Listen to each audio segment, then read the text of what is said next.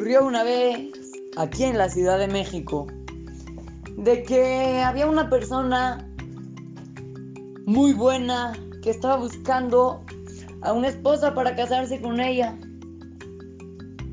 Y de repente encontró a una mujer, Eshet Hail, una mujer súper espectacular, con perfectas cualidades, muy buena. Y ya estaban a punto de casarse. Pero de repente el novio se enteró de un problema que tenía su esposa, su novia. El problema era que su novia era sonámbula. ¿Saben qué es sonámbula? Que camina en la noche dormida. Si de repente a la mitad de la noche se despertaba, caminaba por toda la casa, tiraba los muebles y se dormía.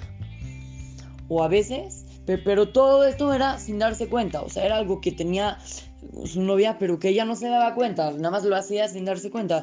De repente se paraba, iba a la cocina, abría el refri, tiraba todas las verduras y se iba a dormir.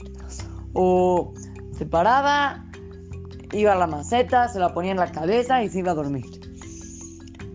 Pero lo raro era que, que no sabía ningún doctor cómo curar esta, este problema que tenía la novia. Estaban muy preocupados y todo, pero al final decidieron casarse con y que tenían ese problema.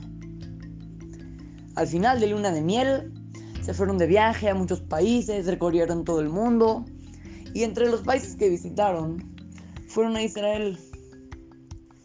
En Israel fueron a ver a muchos jajamim y a uno de ellos que se llamaba Rabhaim Shaul Greineman. Fueron a pedirle una verajá para que la esposa ya no tenga el problema de sonámbula. En ese momento, Rabhaim Shaul Greineman llegó y dijo, las caminatas nocturnas, hija mía, con la ayuda de Dios, han terminado. Ya no vas a volver a caminar en la noche, ya no te vas a volver a parar en la noche vas a poder dormir como todas las personas. ¿Y qué creen? Tal como el Sadik lo dijo, así fue. Esta mujer nunca volvió a caminar dormida. Niños, vamos a aprender cada momento que nosotros llegamos y le decimos a un jajam, jajam, por favor, ayúdenme. No duden en que el jajam les va a poder ayudar.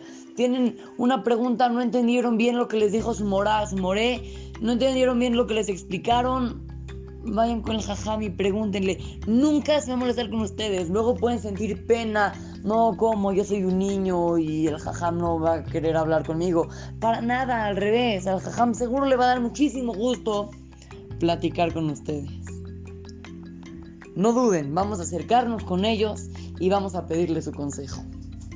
Así es que, lo saluda su querido amigo Shimon Romano para Try to Go Kids, Talmud Torah, Montes en ahí.